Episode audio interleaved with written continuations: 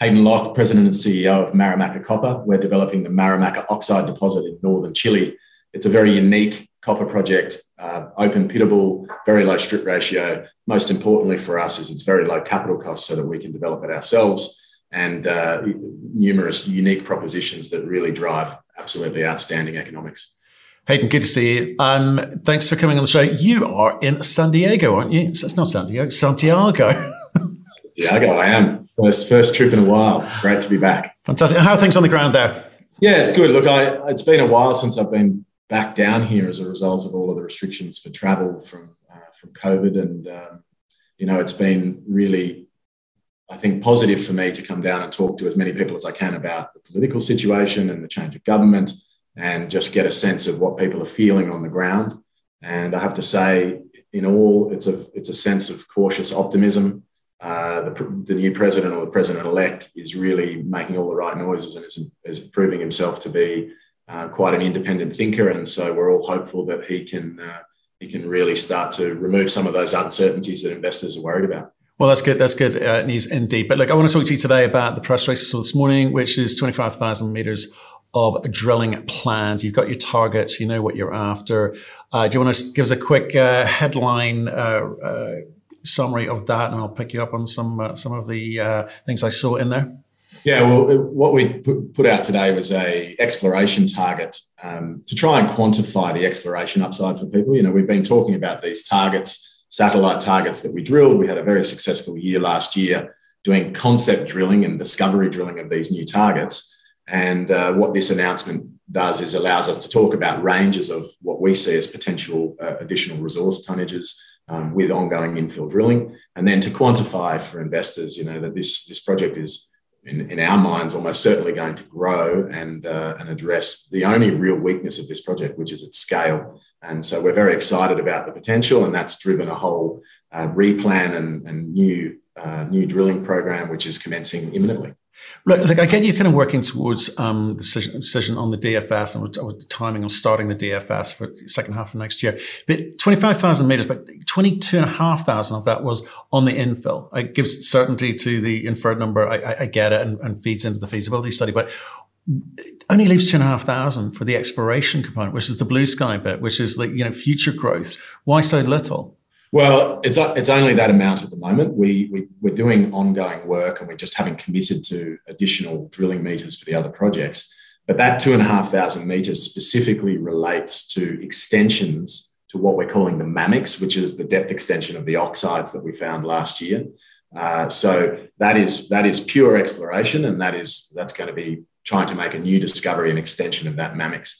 In addition to that, a part of the budget that hasn't uh, been approved yet by the board, but we're having some meetings this week uh, or next week to discuss is actually drilling the MAMEX target to an indicated level. Uh, and so that will be on top of the 25,000 metres. So actually, we're right now predicting that we'll drill somewhere close to 30,000 metres, and then there may be some additional drilling done on some of the satellite targets like Mercedes. Right, and this is this already fully funded? This drill program that you've announced.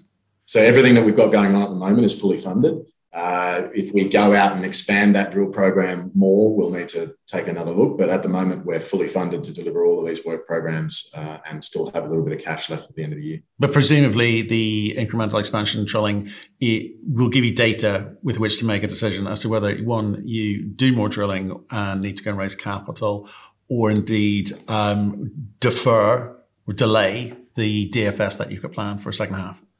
Yeah, exactly right. So we, we have already delayed the DFS because the discovery of this depth extension, uh, you know, really gave us something to ponder, which is, well, there's definitely an opportunity for this to be a bigger project than what we already had.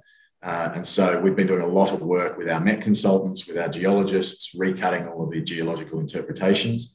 And that's looking very favorable. We've just got a little bit more uh, work to do to make sure that we're very confident and then we'll go out and start drilling the MAMEX to get it to the indicated level. And then, as you say, the the blue sky potential, we will test that, and then we'll assess whether or not we delay the DFS again. In my mind, I, I don't really want to do that because you know one of the key strengths, other than our exploration potential for this project, is the relatively short timeline to first copper for us. You know, it's quite a rare thing in the copper space uh, we've got all these advantages that mean that our timeline to first copper is significantly shorter than many of our peers. See, the interesting thing that happened um, for me was sort of, it was this kind of a, a, a, step change moment for me last year on, on the scale issue when you're able to answer the scale issue was um, the fact that you've now got options in terms of the business plan that you follow, right? Because everyone's looking for this million uh, ton of contained copper number. That, that, that's the magic number in, in this space, right? You can either because it's a low cost, low capex project, uh, right part of the world, and we'll talk about that in a second. And I, you know, and I, as a consequence, I kind of view you as a sort of next generation of actual copper producers, um, rather than just pure play exploration.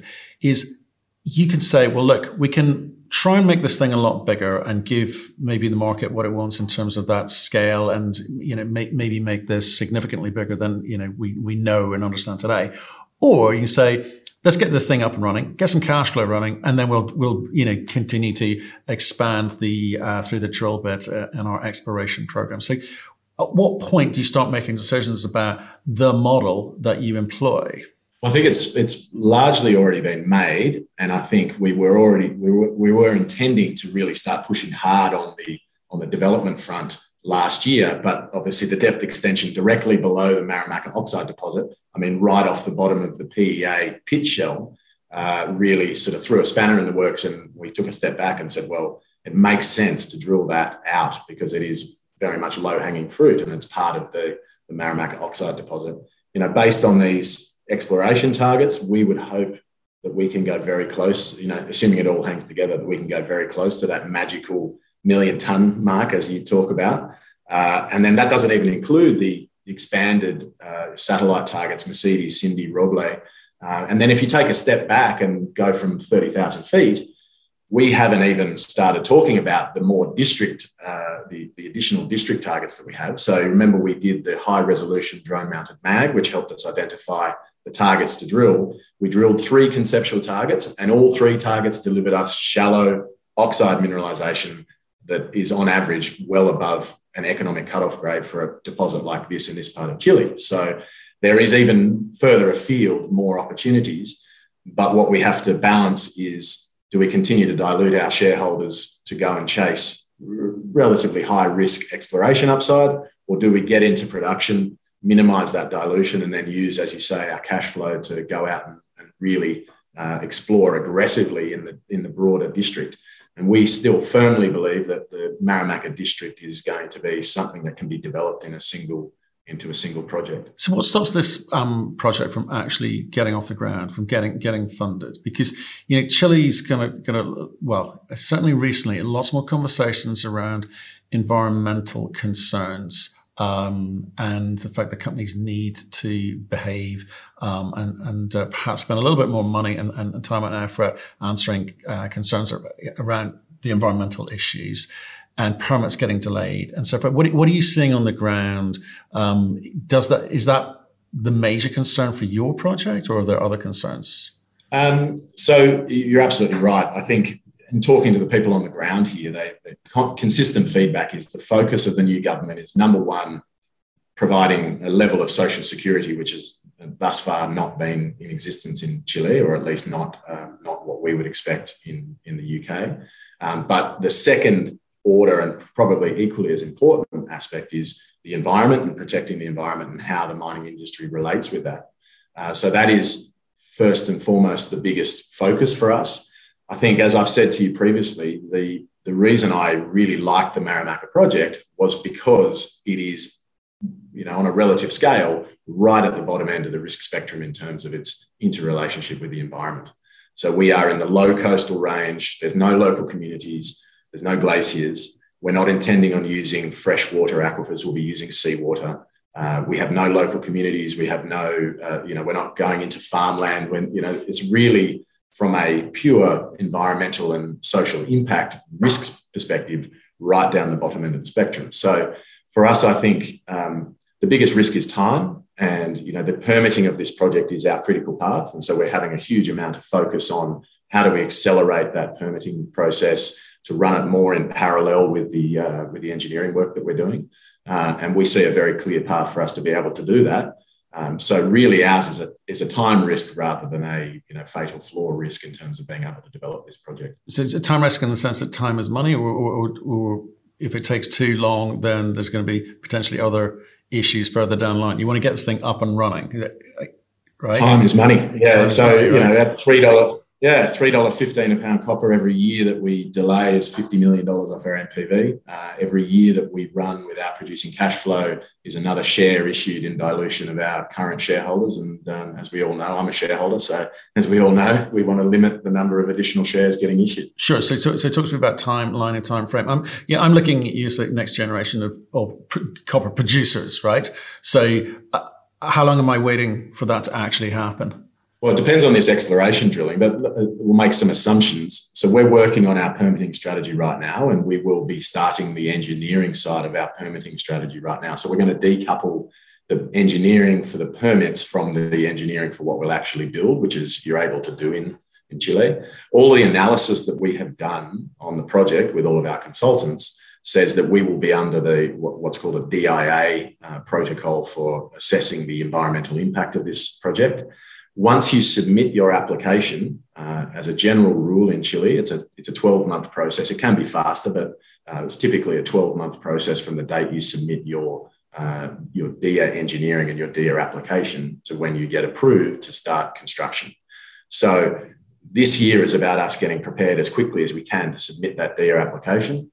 And then the 12 month clock starts running. And then in the background, we'll catch up with the feasibility study engineering, the basic engineering, the, the uh, financing discussions, uh, and, and the goal being that all of that kind of coincides with us receiving our DIA and we're ready to build.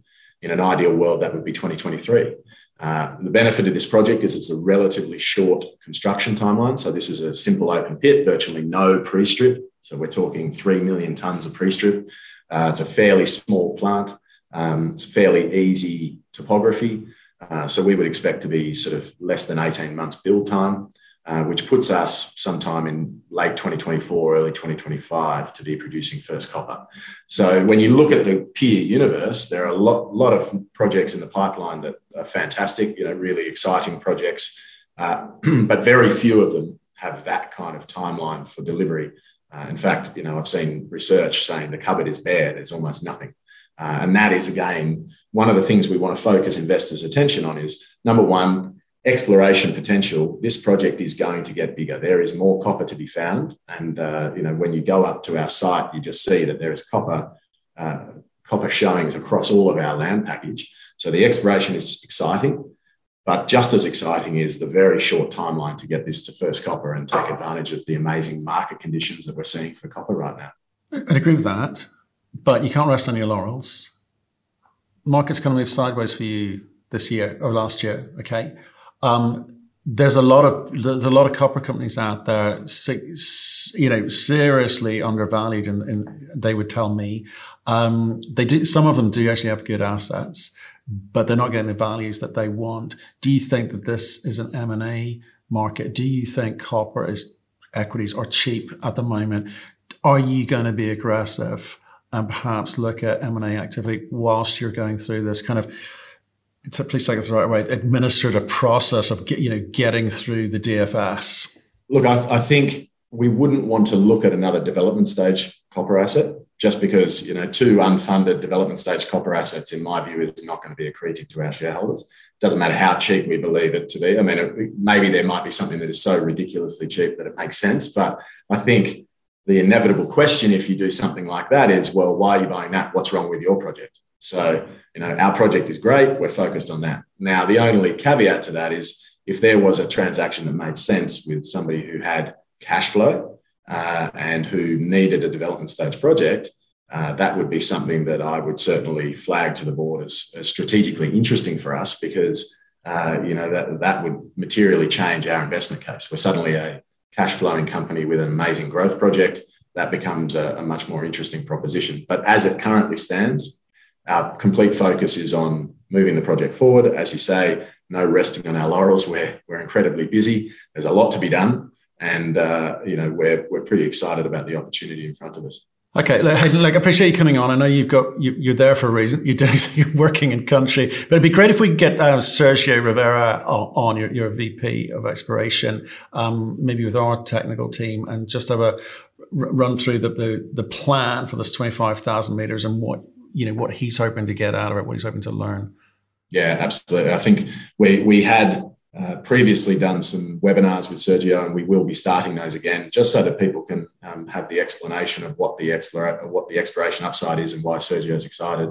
And uh, be very happy to have Sergio on to speak to your technical guys. Brilliant. Thanks, Hayden. We'll see you soon. Thanks.